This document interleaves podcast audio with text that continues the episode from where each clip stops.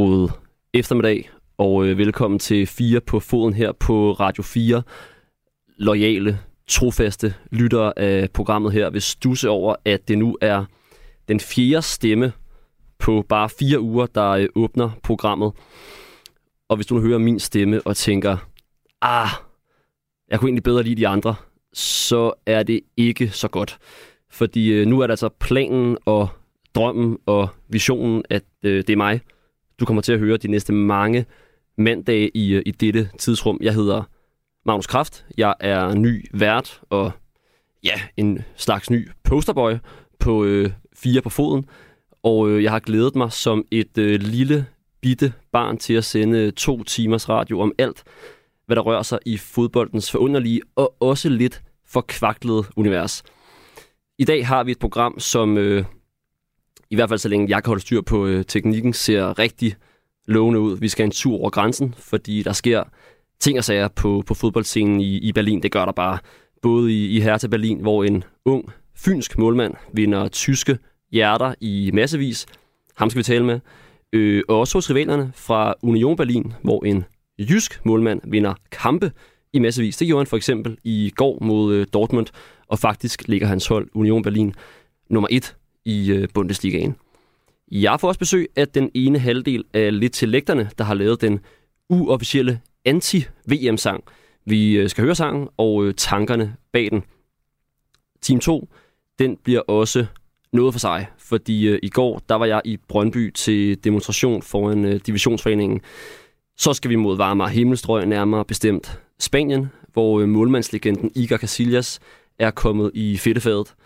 Til sidst så øh, banker vi over i den anden ende af glamourskalaen, når vi skal tale om den danske pokalturnering. Hvordan får vi magien tilbage i en turnering, der lider under håbløse kamptidspunkter og andre praktiske benspænd? Men vi starter som nævnt i, i Berlin, hvor udviklingen i to af byens største fodboldklubber fortsætter i hver sin retning. I den vestlige del af Berlin finder vi Hertha Berlin, også kaldet den øh, gamle dame. I sidste sæson der klarede de med nød og næppe overlevelse i øh, Tysklands bedste fodboldrække efter to playoff-kampe mod H S V. I denne sæson der står det ikke meget bedre til i, i Bundesligaen, hvor man efter ti runder ligger fjerde sidst. Uden for banen der er der heller ikke meget ro at finde for den sportsligt trængte store klub. Klubbens største investor, der samtidig er en af Tysklands rigeste mænd, Lars Windhorst, har nu tilbudt at sælge ud af sine aktier i øh, massevis. I midten af hele det her kaos, der står en dansk målmand. Det er Der Greif aus Kerteminde, altså Griben fra Kerteminde, som vi kalder ham her i Danmark.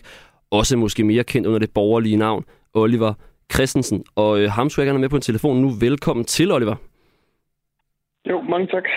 Du er jo med stor succes målmand i, i Hertha Berlin. Ja, sæsonstart som hold har ikke været øh, fantastisk. I ligger nummer femten. Men øh, på ganske få måneder er du gået fra at være tredje målmand til at være fast mand for, øh, for Hertha Berlin. Nu er det jo øh, snart halvandet år siden, du kom, du kom til klubben. Hvad er den største forskel på, på O B og Hertha Berlin, og jo også Superligaen og Bundesligaen? Nå, men først og fremmest så, så øh, Hertha Berlin, det er jo, en, som du også selv sagde i din, din fine intro, det er en, det er en stor øh, klub, også den, den største klub i Berlin, øh, øh, i hvert fald øh, målt på, på fanskare og, og på, på medlemmer, så er det så er det den største klub i, i Berlin, øh, så, så størrelsesmæssigt, der, der er det jo en, en stor forskel på O B, men alligevel er der nogle, nogle lighedstræk øh, mellem O B og Hertha Berlin, som, som jo er to klubber, som ikke har øh, ledet op til, øh, til, til fortidens øh, resultater og, og kæmper lidt med at finde øh, den, den rigtige vej, som, som klubben skal gå. Øh, så, så det er jo en Det er en klub, som, som leder lidt efter, øh, ja, efter den, den rigtige vej at gå. Og så forskellen på Bundesligaen og Superligaen, jamen det er jo, der er, der er mange forskelle. Alt, alt er bare øh, noget større og bedre, kvaliteten i, i ligaen er selvfølgelig rigtig høj. Der er, der er mange, mange gode hold, mange dygtige spillere, mange unge spillere. Også lidt, lidt ligesom i Superligaen. Det er jo... Øh, Det, det er jo også en, en, en liga, øh, som, som sælger deres bedste spillere til, til Premier League og til La Liga og til, til de andre store klubber, fordi det er jo ligesom den her fordeling øh, øh, i forhold til den her enoghalvtreds niogfyrre regel, så klubberne kan ikke bare sige, sige nej, når der, når der bliver smidt millioner og øje på bordet. Mm. På bordet. Så, så det, er, det, er en, det er en fantastisk liga at spille i, og, og fankulturen er rigtig fed. Øh, der er stort set fyldt øh, lige meget, øh, hvem du spiller mod, og hvor du spiller, og på hvilket tidspunkt, jamen så er der, så er der i hvert fald tæt på, på fyldt rundt omkring på de tyske stadion. Så det, det er altid en fornøjelse at komme rundt øh, på... kommer rundt i det tyske land og spille fodbold for en masse mennesker. Mm. Oplever du, at det er et pres nogle gange? I, I har selv op mod halvtreds tusind tilhængere i, i Berlin, ikke? Kan det være et pres, synes du? Nej, for mig er det bare fedt at spille for, for så mange mennesker som muligt, og, og der er så god stemning som muligt inde på stadion. Det er det, det, det jeg hæfter mig mest ved. Jeg synes, det er fantastisk at gå på banen hver gang. Øh, Selvom øh, lige meget om det er på ude eller, eller på hjemmebanen, så leder jeg at komme ind og spille for en for en, øh, en masse, masse fans, og der er en masse en, en, en god stemning på, på stadion. Øhm, så det er, for mig er det bare en, en bonus og en ekstra motivation. Det, det, er, det, det, er nemt at, det er nemt at sætte sig op til, til at spille alle gamle. Jeg synes, jeg elsker og selvfølgelig også spille fodbold, så det burde jo heller ikke være så svært. Men, men, men du får ligesom den der, og man mærker ligesom, der er en nerve i kampen hele tiden, når tilskuerne lever med i kampen. Så det, det er bare for, det, for mig der er det bare en, en, en ekstra bonus. Ja. Din egen situation i, i Hertha Berlin har jo ændret sig rimelig drastisk på, på kort tid. Altså, hvad er det, der pludselig fungerer så godt for, for dig? Er det, er det et spørgsmål om tilvænning og tilfældigheder, eller har du også selv øh, gjort noget anderledes? Nej, jeg tror, det, det er selvfølgelig en blanding af, af det hele. Øh, jeg var jo jeg var anmålmand i I lang tid i, i sidste sæson, blev så skadet og fik corona sådan lige oven i hinanden. Øh, så det tog mig noget tid at komme tilbage. Jeg var ude i en syv års tid, og, og på de syv år, jamen, der nåede vores første målmand så for corona, mens jeg var ude. Og så var det vores tredje målmand, der fik chancen, ikke? Og, og den greb han så, og, jamen, så måtte jeg jo rykke en tak ned i målmandshierarkiet. Og ja, der skete så... Skete så nogle, nogle ting igen, hvor heldet, heldet vendte lidt øh, til min fordel, og jeg fik lov til at stå i de sidste to kampe, hvor H S V, som, som vi så klarede, og, og stod de to kampe, og ja, siden, siden da øh, har, har jeg haft stor tiltro for, for den sportslige ledelse og for, for trænerne i klubben, øh, og, og fik lov til at, til at starte den her sæson som første målmand, og, og jeg har så, har så gjort det fint, ikke, og Og ja, men det er jo så det er en, det er en blanding mellem, mellem selvfølgelig, du skal gribe dine chancer, når du får dem, men der er jo selvfølgelig også noget, noget helt indblandet. Og det, ja, det handler om at være, være klar, når du får chancen. Du nævner de her kampe mod, mod H S V, altså to kampe, hvor der jo var, var alt på spil, hvis I havde tabt de to, så var I, I rykket ned i anden Bundesligaen. Altså prøv lige at sætte nogle ord på den ilddåb, det, det må have været for dig. Ja, men det er selvfølgelig klart, at det... Øh Det var noget af en, øh, det var noget af en oplevelse at skulle ind og spille sin, sin første kamp. Øh, jeg tror, at min rekord øh, at spille, øh, antal tilskuere, jeg har spillet foran, var treogtyve tusind og sådan noget.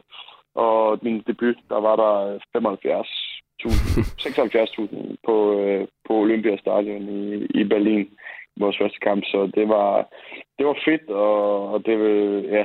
Vi tabte godt nok den første kamp, men, men oplevelsen er, er noget, jeg ikke lige, ikke lige kommer til at glemme forløbet, forhåbentlig aldrig. Øhm, så det var, det, var en, det var en virkelig fed oplevelse. Så var det jo bare to, to vanvittige kampe mellem to, to store klubber, som, som begge to mener, at de, de hører til i Bundesligaen. Øhm, så det var, det var helt vildt. Det var også en fed kamp nede i Hamburg. Vi vandt to nul. Det var næsten, det var selvfølgelig en bedre oplevelse, fordi vi, vi vandt, og vi undgik nedrykning. Men også, en, en, en, ja, det var, det var, det var fem, fem vilde dage, øh, jeg lige havde øh, i de to playoff-kampe der. Ja, jeg så en video øh, fra, fra efter jeres kamp mod Freiburg for, for et par uger siden, hvor du blev kaldt ud til fansene og tilsunget, selvom du, må man jo nok sige, havde lavet en fejl, der, der førte til en, til en to-to-scoring i kampens øh, slutfase. Hvordan er forholdet til, til de berlinske fans? Fordi udefra set virker det til at være helt utrolig godt.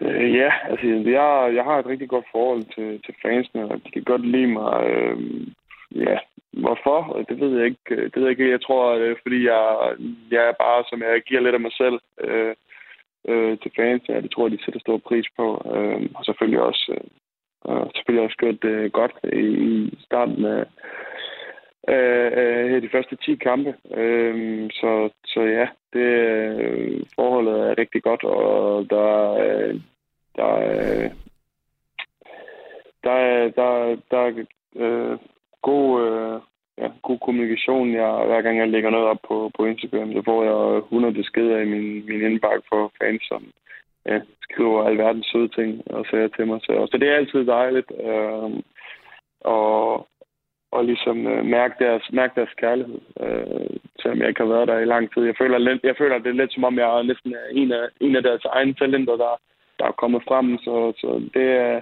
Det, det er rigtig fedt for mig og dejligt, og jeg mærker, mærker støtten fra, fra fansen hver gang jeg går på banen. Jeg er lidt, jeg er lidt nysgerrig på, Oliver, du har jo også i en kort periode haft den legendariske og må man også sige berygtede træner Felix Magath sidste sæson. Hvad, hvad synes du egentlig om ham? Jo, men det, det er jo, man, man kunne forvente, tror jeg, en, en, en, en træner af den helt gamle skole. Øhm, og ja, han var... Der, der, var nogle, der var nogle ting, som, som jeg i hvert fald ikke har prøvet i Danmark øh, under, under Felix Magath. Og hvad kunne det være? Det var... Nå, men det, når vi havde... Nogle gange havde vi, vi, vi tre træningspas på en dag, og der var også en landskampspause, hvor vi skulle møde ind klokken halv, halv otte, uden at spise morgenmad, og så løb. Øh, og ja, der, der, var, der var nogle styrketræningspas, som, som minder lidt mere om noget af det, man laver inde i militæret. Ja. Øh, så der var, lidt, der, var, der, var, der var nogle ting, der var lidt specielle, men øh, han havde et job, og det var at undgå nedrykning, og, og det klarede han. Så, så det var, man kan sige, han, hans plan, øh, hans plan lykkedes, selvom at, øh, jeg tror, der er nogle, øh, der er nogle led, led, ledelsesteknikker, han bruger, som, som i hvert fald ikke kan kigge i Danmark. Nej. Og man kan sige, selvom man så, eller uanset hvad man synes om, øh, om metoderne, er du så inderst inde meget glad for, at du måske nu til tid og evighed vil kunne sige, at øh, du også er blevet trænet af Felix Magath. Den er meget fed at have på C V'et, tænker jeg. Ja, det, det er en ret god, det er en ret god icebreaker, øh, i hvert fald. um, så jeg har jo været, han er jo, han er jo en legende i tysk fodbold og i, i, i fodbold generelt, ikke? Så det, det, var, det, var, det var sjovt at prøve at have sådan en type også. Øh, Det var det helt bestemt, og, og han, han er jo også en dygtig træner, har trænet kæmpe store klubber, vundet, vundet mesterskaber med Wolfsburg og Bayern München, så, så det er jo ikke, en, det er ikke, en, det er ikke hvem som helst, som, som er kommet ind og, og træne os, men, øh, men øh, jeg tror, øh, til den her generation, der, øh, der er det nok ikke... Øh, der, der er det nok ikke alle, der, der vil være lige enige, enige med ham i, i alting. Det er jo ikke nogen hemmelighed, at øh, der sker lidt af hvert også uden for banen i, øh, i Hertha Berlin. Øh, jeres store investor Lars Windhorst sælger ud af sine aktier osv. og fylder en del i mediebilledet. Er det noget, der påvirker jeres spillere ind på banen, eller kan man abstrahere hundrede procent fra det? Nej, det, det for mig ikke. Jeg læser ikke øh, så meget avis og, og kigger så meget øh, på, på nyheder generelt øh, omkring, øh, omkring klubben. Øh. Der, det har jo været en meget turbulent tid de, de sidste tre år, og, og jeg synes egentlig, at, at det er ikke noget, som, som sådan er, er det helt store samtaleemne i omklædningsrummet. Det er det ikke. Det er selvfølgelig klart, men man kan, man kan jo godt fornemme støjen i, i mediebilledet øh, omkring det, og fansene, der laver, der laver banner og så videre, øh, skal man, skal man ligesom være blind for ikke at se. Øh, så det er jo klart, det, det er jo... Øh, det har jo været et anspændt forhold mellem mellem investoren og, og fansene. Øh, så det er, det er selvfølgelig noget, vi, vi lægger mærke til, men, men ikke noget, som, som, som sådan påvirker os øh, inde, inde på banen. Det, det handler om at få point, og, og det, det prøver vi at gøre så, så godt som muligt. Og, og øh, vi, vi har også øh, vi har rigeligt, og, rigeligt at se til i, i, i forvejen, så ja, det er, det, det, det er ikke noget, som, som sådan påvirker. Nej. Oliver Christensen, du skal have tusind, tusind tak for, at du lige havde tid til at være med her. Du skal have god vind i, i det tyske fortsat. Mange tak. Det var en fornøjelse at være med. Hej. Hej. Ja, for øh, mens Hertha Berlin i øh, vest slider lidt med det, så, øh, så finder vi i øst Union Berlin, der har oplevet stor øh, sportslig fremgang siden oprykningen til Bundesligaen i to tusind og nitten. Sportsligt, der ser vi en øh, forløbig kulmination lige nu, hvor holdet fører Bundesligaen med fire point ned til mægtige Bayern München. Øh, men også uden for banen har de og har haft et, et positivt image øh, som den her traditionelle arbejderklub. Øh, min skønne kollega Niklas Stein, han har talt med forfatteren Kit Holden, der netop har udgivet en bog med den øh, mundrette titel Scheiße, we are going up, om den her østtyske sensationsklub. Lad os, øh, lad os lige høre det. Why did you decide to write a book on Union Berlin? Um, well, I suppose, I mean, it's sort of quite a logical thing for me, and I, I, I cover the club for, for a newspaper here in Berlin, and I, um, I've been been going as a supporter for for about ten years, ever since I, I moved to Berlin. Um, and I think one of the kind of processes um, that's been happening at Union in the last sort of ten years or so is, even before they got promoted to the Bundesliga, they were becoming sort of more and more popular, and, and more and more people from different backgrounds um, were sort of coming to the club. Uh, they were getting a bit more kind of well-known, a bit cooler, if you like. They had a bit of a reputation for for being a, a club that did things differently, and that was bringing in a new kind of crowd. And I was interested in that in that kind of process and how that how that changed the club's identity or didn't change the club's identity, and, and the kind of the, the, the social knock-on effects of, uh, of that popularity. Um, as well as how a, how a small club that's always been very, very rooted in its community sort of deals with with success. And so that all that kind of all those things were kind of summed up in this this banner that the Union fans held up in, in twenty seventeen, a long time ago now, when they were first close to going up, and they they held up this banner saying, "Scheiße, we're we're going up," and it was sort of a a joke, uh, but also with a, a little hint of truth in it, and that a lot of people were. We're kind of a little bit apprehensive about about what success on the pitch would mean in terms of the soul of the club, and whether or not this sort of big boom and, and growth in the the popularity and the size of the club in the last few years would would mean that it sort of lost something essential. So, yeah, I, I, I just fascinated by that question and, and tried to answer it. You're speaking about that. Uh, what what kind of football club is Union Berlin, and, and what is it that makes it special? Well, I think there there are two things. I mean, the the fundamental thing is that it's a club very, very rooted in in the region it's from, and that's southeast Berlin. So it's a it's a relatively working class district of uh, of obviously the former East Berlin, which was which was part of the former East Germany um, and the communism. So you have the sort of two two aspects to the the kind of Union myth, if you like. And the the first aspect is is this history in, in East Germany, and the fact that they were kind of known as the civilian club, and and they were perhaps not as um, not as well supported by by the powers that be in East Germany as, as their city rivals, B F C Dynamo, who are the, the club of the police and the and the Stasi, the secret police. Um, so they had always had this reputation as being the sort of outsider club, the civilian club. Um, some people would even say the rebel club or the dissident club, although that's uh, not entirely true. Um, but it's it's kind of become a, an established myth in German football. Um, and then after the, the wall came down, they remained Uh, a very, very important part of, of the local community. And and then you get the sort of second part of the Union myth, which is, like many East German clubs, they really struggled uh, financially to adapt to capitalism. And so for, for twenty, thirty years, they were really reliant on on the, the community spirit around the club to to keep going. And, and you had all these incredible stories of fans uh, giving giving their own blood to to to save the club from bankruptcy, of, of building their own stadium when, when the club didn't have the money to to do a full renovation themselves. Um, uh, starting a, a tradition of Christmas carol singing in the on the pitch, which is now sort of started with a few drunken fans uh, having a bit of a laugh one Christmas Eve in two thousand three. It is now a huge uh, ticketed event with thirty thousand people every year, and sort of very, very unique stories that just kind of make it all a bit more a bit more special and a bit more a bit different to to most kind of well your average football club in the second or first division in Europe. And so yeah, these are the sort of myths that have drawn all these new people in, and. Uh, Uh, yeah, sort of begun a new era of success, which is something Union never really had in the past. Now, going back to some of the things you mentioned earlier, um, I want to talk about the title of the book, because it's, of course, a paradox. Every every club from the second division wants to go up and want to build something better, and so on. And of course, your book is is titled "Scheiße, we are going up." Um, I think. This paradox says a lot about the club. What what is it about this sort of um, nervousness towards actually being a top tier club?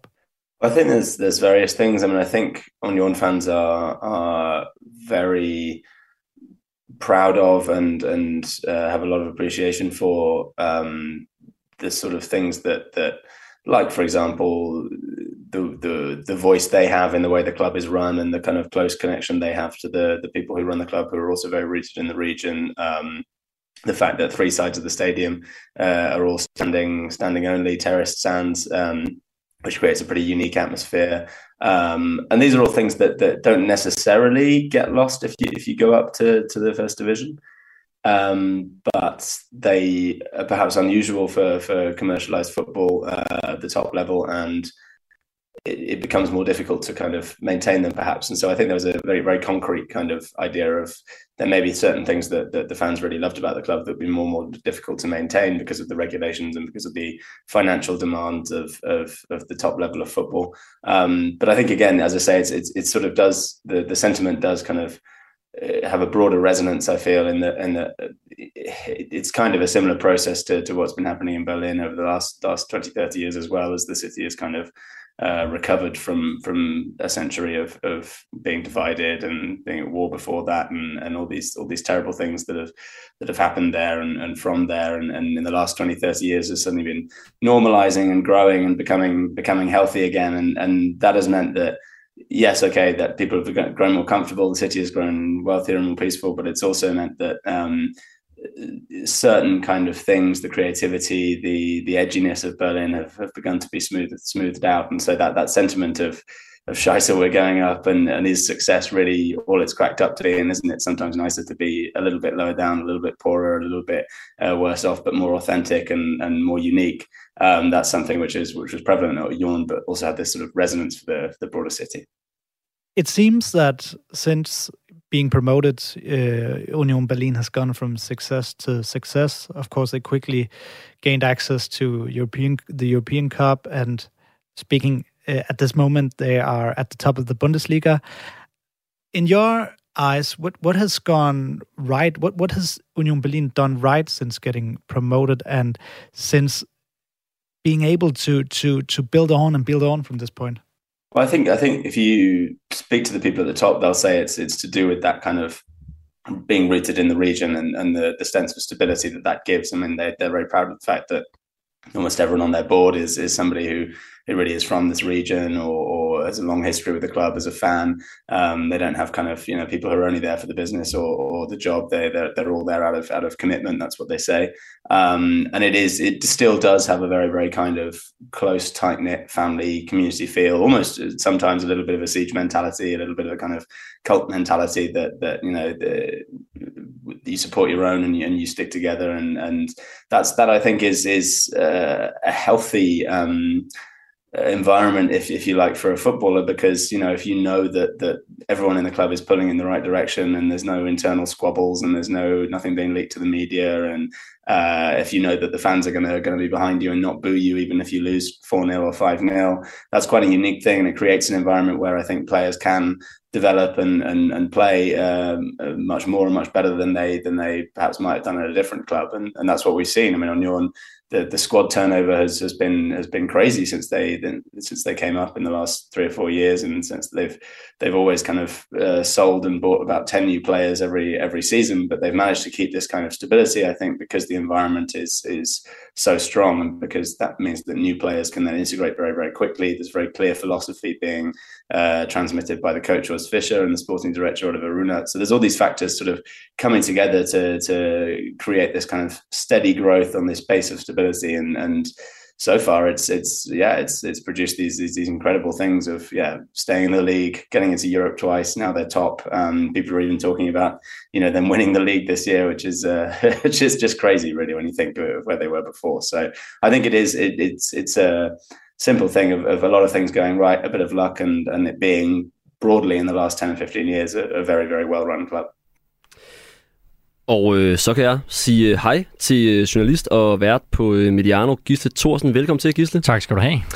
Du har jo læst den her bog af Kit Holden om øh, Union Berlin, men øh, egentlig vil jeg gerne have, at vi taler lidt mere om den her rivalisering mellem de to øh, Berlin-klubber. Mm. Det er først for nylig, at, at Union er blevet en, en permanent del af, af Bundesligaen. Så er der virkelig en rivalisering mellem de her, de her to Berlin-klubber, eller hvem er det egentlig, der hader hinanden her? Det er faktisk en, en meget, meget interessant historie. Fordi oprindeligt, som han også er inde på, der var det en anden klub, der var Unions rivaler.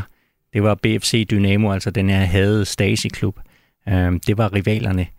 De var faktisk venner, de to klubber. Da vi havde Øst-Berlin og vi havde Vest-Berlin, der var det sådan, jeg tror, de kaldte det Freunde hinter dem Stacheldraht. Altså sådan, øh, de, var, de var venner, der var adskilt af det her stoltråd, altså Berlinmuren. Det var normalt, at der var fans fra Hertha B S C, der tog til Øst-Berlin for at øh, støtte Union. Altså, og Union spillede engang en kamp i Prag, hvor de havde, eller, eller Hertha spillede en kamp i Prag, hvor der var en masse Union-fans, der tog til Prag for at støtte Hertha, fordi Tjekkoslovakiet var et af de lande, de kunne rejse til. Så de havde jo egentlig det her venskab. Øhm, så sker der det i, i to tusind og ni, der, der begynder det lidt, da de skal indvige deres nye stadion, der har de Hertha øh, på besøg, og, og der begynder Union at stikke lidt til Hertha. Øhm, og, og den her rivalisering begynder langsomt at opstå, og Union rykker op, og Hertha rykker ned, og lige pludselig er de i den samme række og spiller. Det er det, der er sådan lidt, altså, fordi Hertha havde aldrig nogensinde set, at Union skulle blive en rival for dem. De var den store klub i Berlin. De var den her klub, der ja, under Windhorst også skulle blive Big City Club. Og så kommer den her irriterende lillebror op og, og gør alt det, som Hertha gerne ville. Altså Hertha gør stort set alt forkert, og Union har gjort alt rigtigt. Så det er jo sådan en yderligere irritationsmoment. Det er jo på en måde den perfekte historie, ikke? Den her øh, arbejderklub mod øh, Lars Windhorst, mange millioner. Altså prøv at fortælle om de forskellige sådan, øh, forhold, øh, der er i de her klubber. Altså øh, hvordan er de forskellige på Jamen, sådan, det image-mæssige? Union ligger ude i, i Köpenick, som ligger en, ja, hvad der, en, en femten kilometer ind til, til Mitte øh, og Alexanderplatz og hele det område derinde. Øh, sådan en, en, ja, vi kan sige, det, det er forstad, en, øh, det, det er meget hyggeligt derude, men det er ikke Berlin er hit på nogen måde, og der, der ligger det her fantastiske stadion, Stadion an der alten Försterei, hvor Hertha ligger i, i Westend i Berlin, Charlottenburg, det olympiske stadion, altså meget mere pompøst og stort anlæg derude. Øh, altså, så det, det, er sådan, det er to forskellige verdener øh, på mange områder. Øh, så ja, Union Berlin er en arbejderklub, men, men det er samtidig heller ikke sådan Sankt Pauli. Det er ikke sådan, at det er venstreorienterede mennesker alle sammen, der står på tribunerne. Der er, der er mange forskellige mennesker, det er også det, og det er jo det der med at sige, men i Union har de jo det, der skal være plads til alle, men det de er fælles om, det er, det er Union, og, og det er jo også det, der har båret klubben så langt. De siger, at de går ikke til fodbold, de går til Union. Det er sådan meget, meget slående. Mm. Øh, Kit Holdens bog her hedder jo Scheisse, We Are Going Up. Øh, prøv at fortælle det der paradoks, der er i Union mellem det, at man jo som fodboldklub altid bestræber sig på at gøre det bedre og vinde kampe osv., men samtidig også, at det har en bismag af noget problematisk. Hvordan hænger det sammen? Jamen, det er jo hele det her med at sige, men de har jo altid hygget sig med at gå til fodbold. Så det var det, var det vigtigste. De, de har jo aldrig rigtig haft nogen succes, Union Berlin. Altså, de vandt en enkelt øh, pokalturnering i D D R, men var en klub, der lå og pendlede lidt mellem den bedste og den næstbedste række, altså spillede ingen rolle i øst øh, i Østtysklands fodboldhistorie. Øh, lidt det samme, da de så begynder at rykke lidt op, så kan de sige, okay, men det var da meget stadig hyggeligt i fjerde bedste række, tredje bedste række, så kommer du op i næstbedste række, og så, så er det der lige pludselig at sige, men hov, nu kommer der altså nogle mennesker, vi ikke plejer at se på det her stadion, altså nu, nu går vi ikke bare lige ind, altså det er meget, meget svært at få billet i, i dag til Union Berlin, og det er jo det, der er paradokset, at sige, jamen vi vil egentlig godt bevare det, vi har, altså det der hyggelige, at vi går ud og ser Union, når det så bliver hipt, og der kommer en masse mennesker, der ikke Øhm, er vant til at gå til fodbold, som vi er, altså hvordan kommer det så til at ændre det, vi har? Og det er jo derfor, der var det der paradoks, at der var nogen, de var simpelthen bange for at gå op for at sige, men hvad ville det gøre ved klubben? Hele den her kommercialisering. Hvad, hvad tror du, der kommer til at ske? Fordi nu ligger de nummer et hmm. i, i Bundesligaen. Det bliver de formentlig ikke ved med. Men, Nej, øh, men, men, men, men de kan jo pludselig måske ind i top fire og skulle spille Champions League og sådan nogle ting der. Ja, det er tror du, de kommer til at gå på kompromis med deres egne værdier i forhold til at måske betale øh, højere lønninger for, øh, for at få topspillere ind og på den måde bevare den her position i, i subtoppen som minimum af, af tysk fodbold? Jamen det er også det, der er så interessant at sige. Der er jo ligesom sådan to, at du siger, du har også, de er jo også kommercielle. Det er jo ikke det, at de ikke er kommercielle, men de har jo så et, et andet ben, der ligesom holder de kommercielle i ørerne, og det, det er jo hele tiden den der afvejning, fordi de har jo også brug for penge, så de kan, de kan få nogle gode fodboldspillere og betale nogle lønninger, ellers kan man jo ikke være med, så, så det er jo hele tiden den der, men der er nogle ting, de ikke går på kompromis med, og det de taler meget om, det er selve stadionoplevelsen. det at gå til fodbold, det er den, der er hellig. Det er det eneste sted i Bundesligaen, hvor der ikke er, er målmusik, øh, når der bliver scoret. Og det er sådan, nærmest en helt ritual, når du er der. Sådan, altså, det er sådan meget i pausen, for eksempel. Der, der står øh, deres kommunikationschef, som også er øh, stadionspeaker, og, og siger, okay, nu har vi mistet dem og dem i Unionfamilien, og sådan, man tager ligesom afsked, og Nina Hagens øh, punkrock, der, der kører før kampen. Altså, det er sådan en, en meget særlig oplevelse, og det er det, som de lægger meget vægt på at sige, det er Union, det er de der tre timer, hvor vi er sammen på stadion. Hvis vi lige øh, vender blikket mod den øh, forslåede storebror, øh, Hertha Berlin. Vi talte lidt om Lars Windhorst der før, og vi havde hmm. også dig med for nylig i programmet her til, til en snak om, hvordan han Øh, måske er kommet til med de her mange aktier i, i Hertha Berlin. Øh, nu har han så tilbudt at sælge ud af sine aktier, men vil du ikke lige prøve at oprise den her vilde, vilde historie om, om Lars Windhorst og, øh, og hans jo, tid altså i Hertha spi- Berlin? Spiondramaer, det har, har Berlin jo været, været fuld af, og så ja. kan vi have fået et, øh, en ny opsætning af et, et drama der. Altså, han var meget, meget utilfreds med den tidligere præsident Gegenbauer. Øh, fordi han sagde, at han, han kunne se, at hans penge de bare forsvandt ned i et hul. Og han sagde, hvad bliver mine penge egentlig brugt på? Han har investeret ja, tre hundrede og fireoghalvfjerds millioner euro, så kan man så sidde derude og gange lidt i stuerne. Det, det er temmelig mange penge, og de havde ingen sportslig succes, så han var meget imod øh, Gegenbauer. Og han ville have ham ud, og han orkestrerer simpelthen en kampagne via et israelsk sikkerhedsfirma, øh, der går ind og på sociale medier forsøger at påvirke nogle stemninger og alle de her ting, så det er jo sådan undergravende virksomheder, det er jo sådan stærkt skadeligt øh, for klubben, så, så klubben har sagt, de ser ikke, at de kan fortsætte, og Windhorst har jo så egentlig nok givet dem ret. Øh, nu har de jo så også fået en tidligere ultra som, øh, som præsident Hertha, det er jo også sådan meget interessant, men, men Windhorst har, har jo givet dem ret og sagt, okay, men så kan I jo købe dem tilbage, øh, de her aktier, for de tre hundrede og fireoghalvfjerds millioner euro, som jeg gav, og det er jo øh, ikke sandsynligt, så det er en meget svær situation. Altså, Berlin har jo aldrig været kendt som sådan et, et fodboldmekka i Europa, som en, der ikke rigtig har sat sig sådan grundigt ind i, i berlinsk fodbold. Hvorfor er det så egentlig? Har de ikke alle forudsætninger for at være øh, ligesom Rom eller Milano eller London osv.? Berlin er en fattig by, eller har i hvert fald været det. Øhm, det, skal, det skal man huske, og det har også været en by, der har været rigtig, rigtig meget igennem. Øhm, Berlin var ikke, Vestberlin dengang var ikke et attraktivt sted at bo øh, som, som tysker. Det var meget svært for Hertha at få spillere, der var også derfor, de var igennem en, en ja, de betalte nogle øh, penge sort på et tidspunkt og bliver tvangsnedrykket fra Bundesligaen. Altså, det var sådan lidt, men det var noget, de følte, de var nødt til for at tiltrække spillere. Altså, det fortæller lidt om, det var et svært sted at, øh, at ligge som øh, klub. Og så er Berlin også en by, hvor man er meget knyttet til øh, sit eget lille område, altså sin egen bydel. Det er derfor, altså, det er svært sådan at samle sig, så der er jo rigtig, rigtig mange fodboldklubber i Berlin, men, men den der samlende øh, klub, du kan sige, ja, øh, Hertha har traditionelt været storebror.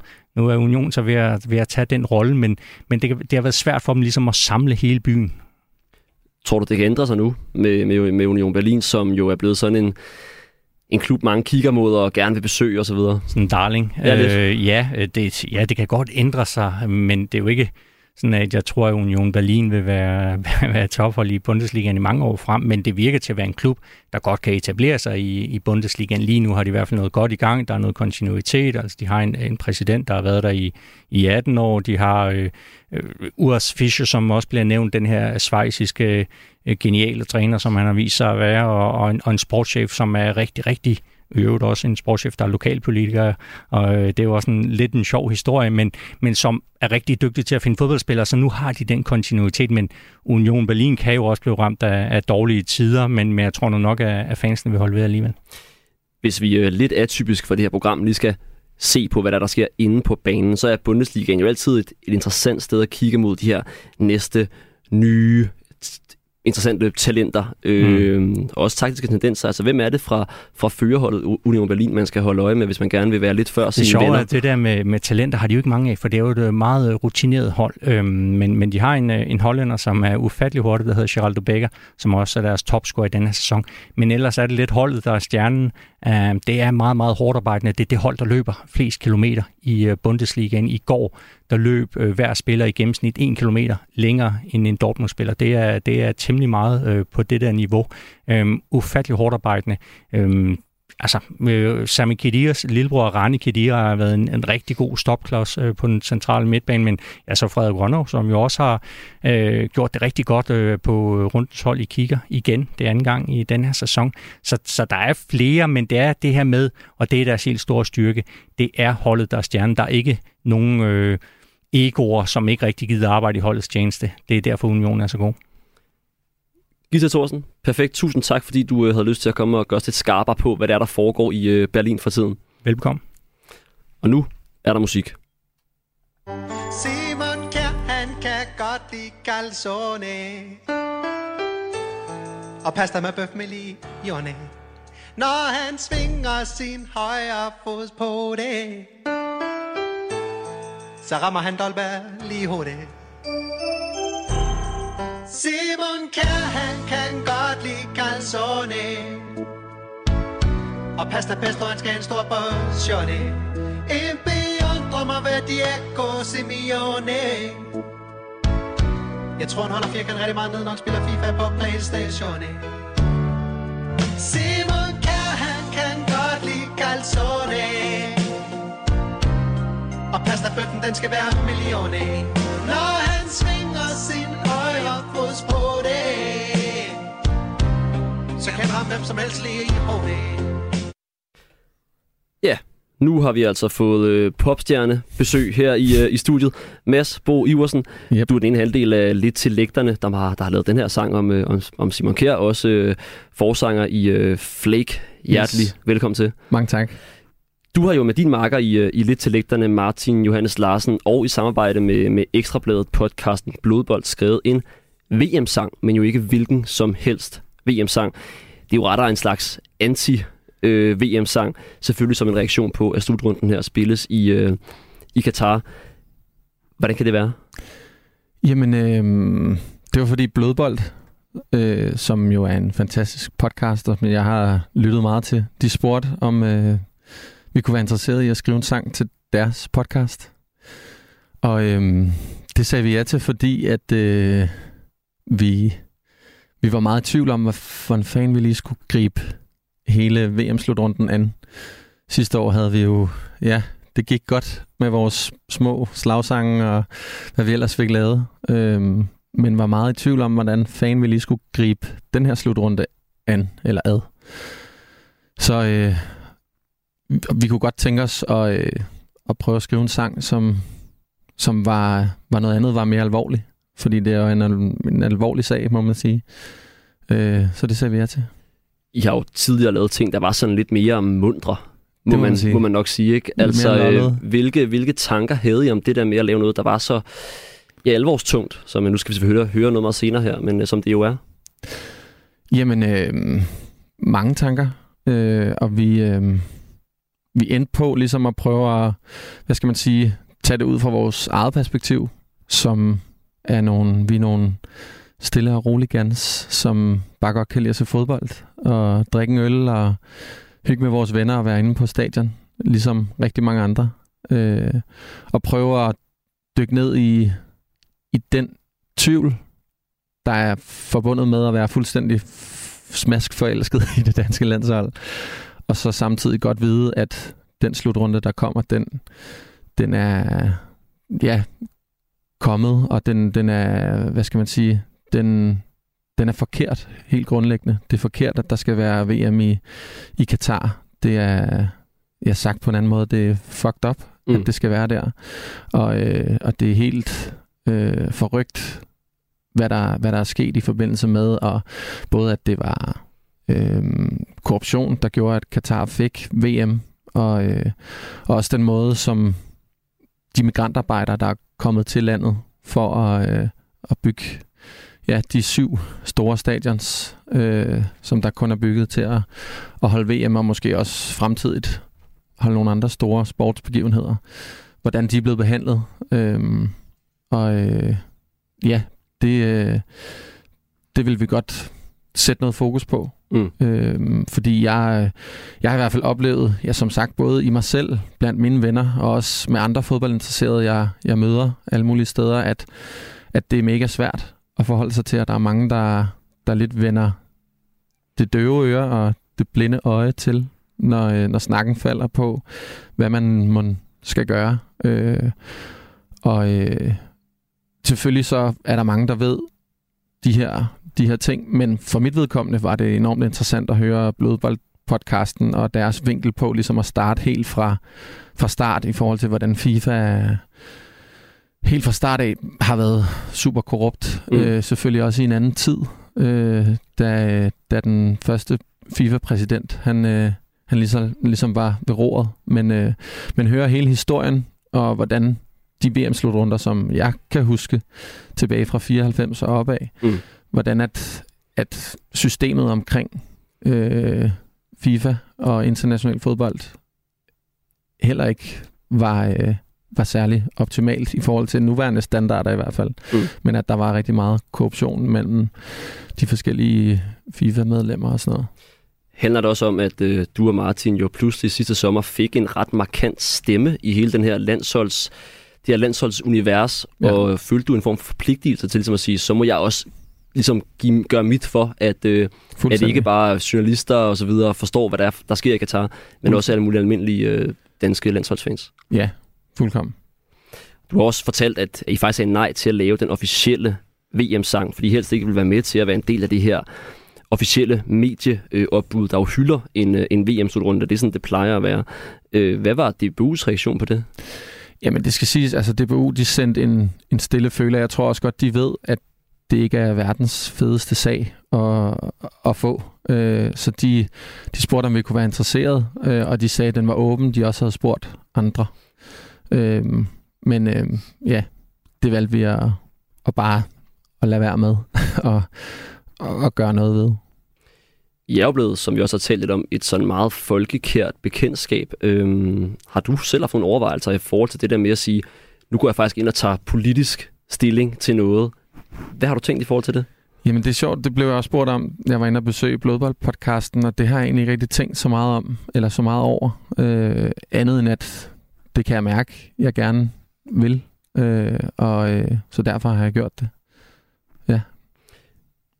Blodbold, som sang jo også hedder, ligesom, ligesom podcasten er lavet sammen med Simon Kvam. Hvorfor var han et, øh, ja, et godt match til, til det her nummer? Jamen, øh, vi skrev den faktisk som sådan en støttesang. Øh, al overskuddet, det skal også siges. Al overskuddet øh, på royalty-siden. Det bliver lidt musikalsk, eller mu- musikteknisk måske.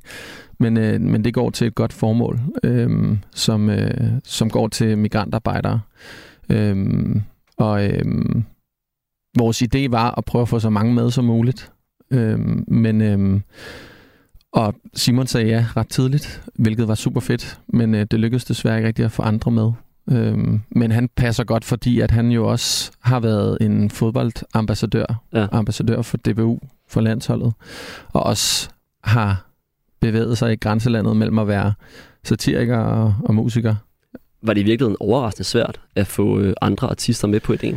Jeg havde troet og håbet lidt på, at der var flere, der var med.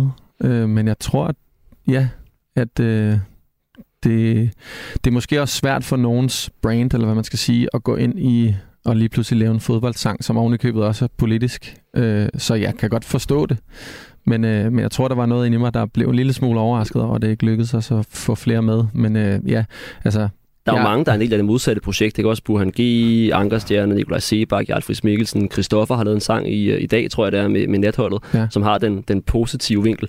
Jeg ja. kan jo antrække, at du vil oute nogen, som, øh, som har sagt nej og så videre. Nej, men, nej, det skal men, de jo men, men, lov til. Hvad tror du årsagen er til, at nogle musikere synes, at, øh, at de ikke vil bruge deres stemme til, øh, til at tage den vinkel, som I har valgt at tage? Det er et godt spørgsmål. Det ved jeg sgu ikke. Øhm, ja, det... det, det Det ved jeg sgu ikke rigtigt. Altså, det er jo... Det er måske... Altså, jeg, jeg tror også, jeg, jeg gør det, fordi mit... Det lyder meget... Øh, jeg ved ikke. Men mit hjerte brænder for fodbold, og, øh, og også for en, en ren sport. Altså, jeg elsker fodbold. Øh, og øh, og øh, det ved jeg, der er mange andre, der gør. Men, øh, men jeg, jeg tror også, at jeg godt gad at have en, en, øh, en renere sport, end den, den vi har. Og... Øh, Ja, jeg, jeg, jeg ved det sgu ikke. Altså, det, folk er måske bange for at, øh, at, øh, at, at blive, blive dømt for at være for, I don't know, fingerpegne, eller mm. ja, jeg, jeg ved det ikke. Frelste. Frelste, ja. ja. Nu er sangen jo udkommet. Hvad har I fået af, af reaktioner?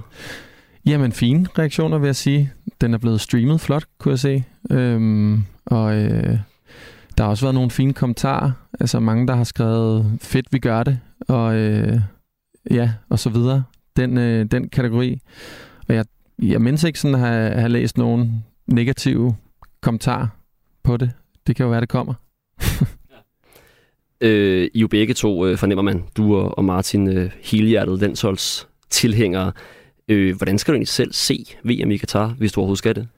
Ja, det er jo et godt spørgsmål. Øhm, jeg har været omkring, om, øh, om jeg nu skulle boykotte det og så videre. Øhm, men må også indrømme, at jeg nok er nået frem til, at når nu der ikke er blevet... Jeg, jeg tror, jeg i lang tid håbede på, at det ville blive aflyst og blive flyttet til et andet land.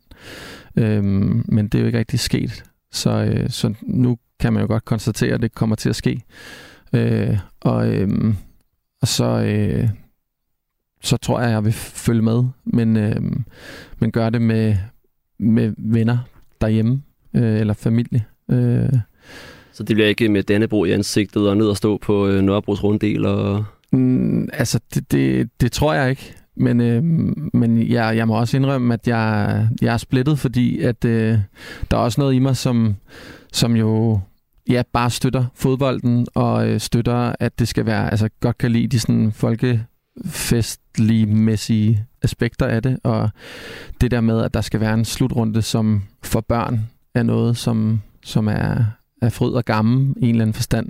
Selvom jeg ikke tror på, det, det gør ikke noget, at de også finder ud af, at det, at, at det er noget rod, det der foregår i Katar. Men, øhm, men altså, ja, jeg, øh, jeg skal se det, og øh, det er også lidt en dårlig undskyldning, men jeg skal også se det for at kunne følge med i forhold til til lægterne, og prøve at være så aktuelle som muligt. Ja, ja, hvad gør I med det? Altså, kommer I til at lave løbende små sange, som I gjorde under E M, eller, eller hvordan kommer det til at fungere? Det gør vi, ja. Men kan man godt både have den her sådan boykot-agtige sang, og også have spillerhyldelsen på den anden side? Hvordan, hvordan fungerer det, tror du? Altså, øhm, det er et godt spørgsmål, og det har vi jo også tænkt meget over. Netop apropos at være frelste. Øhm, Men jeg tror i hvert fald inde i mit eget hoved, jeg er nået frem til, at vores blodboldsang er et forsøg på at være oplysende og øh, opfordre folk til at eksempelvis gå ind og lytte til blodbold. Øh, fordi der, der er meget vigtig information, som forhåbentlig kan gå videre i forhold til snakken omkring, hvad en V M-slutrunde skal kunne, og hvad den har af konsekvenser. Øh, og øh, ja, det er min forhåbning, at, at det kan gøre det. Sådan så der er nogen, der måske ikke havde orket at sætte sig ind i, hvad, hvad, hvad det er for noget. Øh, at, at de måske gør det, eller snakker med nogle af deres venner, der har, der har gjort det. Mm. Øhm, men det er, at jeg, jeg er da spændt på at se, hvordan jeg selv reagerer, og hvordan snakken går, når V M er i gang. Øh, og også om der sker noget i Katar. Om der er nogle spillere, der tager... Ja... initiativ til at gøre et eller andet, eller hvad, hvad der ligesom kommer af historier øh, i forhold til at, at være, være imod Katar og, og FIFA for den sags skyld. Ja. Du er jo lidt inde på det her, men hvad, men hvad er egentlig... Ja, mig selv, jeg skal sådan set ikke se det. Det er, det er den plan, jeg har lagt. Det kan jeg godt dele med, med lytterne ved det samme. Og det er jo interessant, fordi jeg, jeg havde jo samme overvejelse. Altså, jeg ville jo til hver en tid se alle øh, kampe til et, til et V M. Jeg tror, til V M i fjorten, så tror jeg, jeg så råb og stup. Ja. Og det, altså, det var jo så alle hold, ikke? Ja, ja. Øhm, men det, der var min overvejelse, det var egentlig, at jeg kunne mærke, at hvis jeg sad og så kampene, så ville jeg stadig have så flad en følelse, at det ville irritere mig konstant. Ja. Altså, jeg ville simpelthen blive øh, sådan mentalt nedslidt af det, tror jeg, at sidde og, og, og se de der kampe, hele tiden tænke over, hvad er egentlig baggrunden for den her slutrunde. Ja, ja. Så blev jeg enig med mig selv om, okay, så hvis jeg bare slet ikke ser det, så, øh, så er jeg måske better off.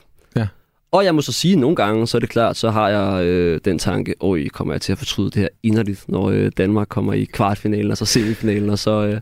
Det var også det, jeg ville hen før, faktisk, da du spurgte mig, om jeg ville komme ned på, øh, på runddelen på Nørrebro. Altså, hvis vi går hen og vinder det hele. Det, ja, det er jo et tankeeksperiment, men det, ja. det, er, en, Det er svært at sige. Men det er jo det, alle mine venner siger til mig, Magnus, hvis, hvis Danmark kommer i V M-finalen, så skal ja. du ikke bilde mig ind, du ikke kommer til at se Nej. det. Og jeg, men jeg siger jo nu, jeg står fast og siger, ja. øh, det, det kommer jeg ikke til. Fordi, fordi på den anden side, så synes jeg også, at det vil være en, en tragedie uden lige, at lad os antage, Danmark i ja. uh, universets uh, kosmos uh, historie har en V M-sejr i, uh, i Hylstad. Ja. At det så skal være V M-slutrunden i tyve toogtyve, midt om vinteren i, i Katar. I Katar, ja. ja. Lige til sidst her, så ja. er det jo også en, det er jo en, en V M-sang af en art. Sådan, øh, er der sådan på et rent musikalsk plan, nogen du sådan har set op til og tænker, det der, det er bare den ultimative V M-sang? Altså, der er jo recepten, som ligesom er den, den øverste. Den, mm. den er der aldrig nogen, der kommer i nærheden af, fordi det var lidt den første af sin art, som, som stadig holder den dag i dag. Øhm, så den tror jeg, nu har jeg prøvet at skrive en fodboldsang eller to før. Den skal man pas på med at måle sig med. Mm. Så vores øh, tilgang til det rent musikalsk var at, øh, at netop prøve at ramme den her øh, støttesangs-vibe. Øh, og øh, vi fandt også noget, den er faktisk i øvrigt lavet i samarbejde med produceren, der hedder Hennedop. Øhm, og vi, øh, vi lyttede til noget forskelligt og landede så også på noget Backstreet Boys og tænkte, det, det kan der et eller andet i den her sammenhæng. Så der der er nogle trommer, der har referencer til Backstreet Boys. Øhm, men ellers så var det meget et forsøg på at skrive en, en folkelig øh, sang, men samtidig med sådan lidt en, en trist vibe. Øhm, og som jeg sagde til at, helt til at starte med, at tage udgangspunkt i den ja, gængse, stille og roligan, som, som ikke helt ved, hvad han skal gøre, når nu at øh, alle de slemme bosser, de ikke, øh, de ikke helt kan styre deres lange fingre i forhold til at, at få noget i egen lomme. Øh, og det så går ud over den sådan rene følelse ved fodbold, at det er, det er et svært sted at stå. Det synes jeg er et helt øh, perfekt øh, oplæg. Mads Bo Iversen, du skal have tusind tak, fordi du kom forbi studiet. Selvfølgelig. Nu skal vi selvfølgelig lytte til ja. Blodbold, øh, Lidt til Lægterne og Simon Kvam. Den, øh, den kommer her. Ja, var.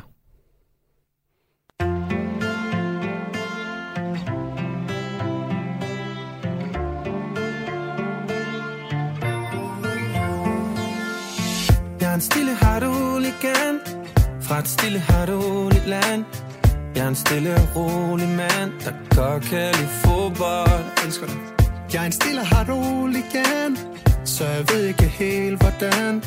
Jeg skal hæppe på noget land, når det er som om at FIFA vil have blodbolden i varmen. De ligger med bolden, de går efter folket. Det skulle da hul i hovedbold, come on. Det er ikke så besværligt, gutter helt ærligt. Alt handler ikke om penge, penge, penge, penge, penge. Vi går videre fra boligen. Og så hiver vi gulden. Det kan tage lidt af olien, til når det bliver fodkoldt. Men jeg føler mig som en fugl igen, når FIFA er så korrupt i stand. De bestikkes af gangstermand, der ikke ved noget om fodbold. Hvad gør vi ved det? Ikke se V M på T V. Bare spil det ulovligt, når de så gerne vil spille blodbold ned i varmen. De ligger med bolden, de går efter folket. Det skulle da hul i hovedbold, come on. Det er ikke så besværligt, gutter. Pas på for FIFA, de skylder med sæt, splatter, kugler. Stadion kan det uler, så det siger splat i nikket. Bare jo over sæt, splatter, kugler.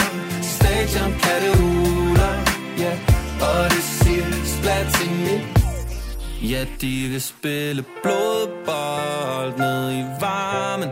De er ligeglade med bolden, de går efter folket. Det skulle da hul i hovedbold, come on. Det er ikke så besværligt, gutter helt ærligt. Ja, de vil spille blodbold ned i varmen. De ligger med bolden, de går efter folket. Det skulle da hul i hovedbold, come on. Det er ikke så besværligt, gutter. Pas på for FIFA, de skyder med sæt, splatter, kugler. Stadion kan det uler,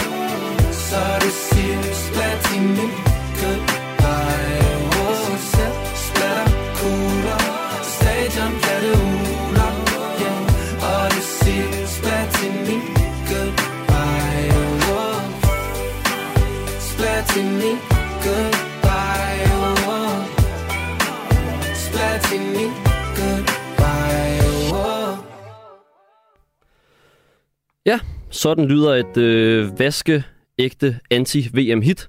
Om lidt skal vi til Spanien, Brøndby og øh, pokalturneringen, men øh, allerførst så er der nyheder.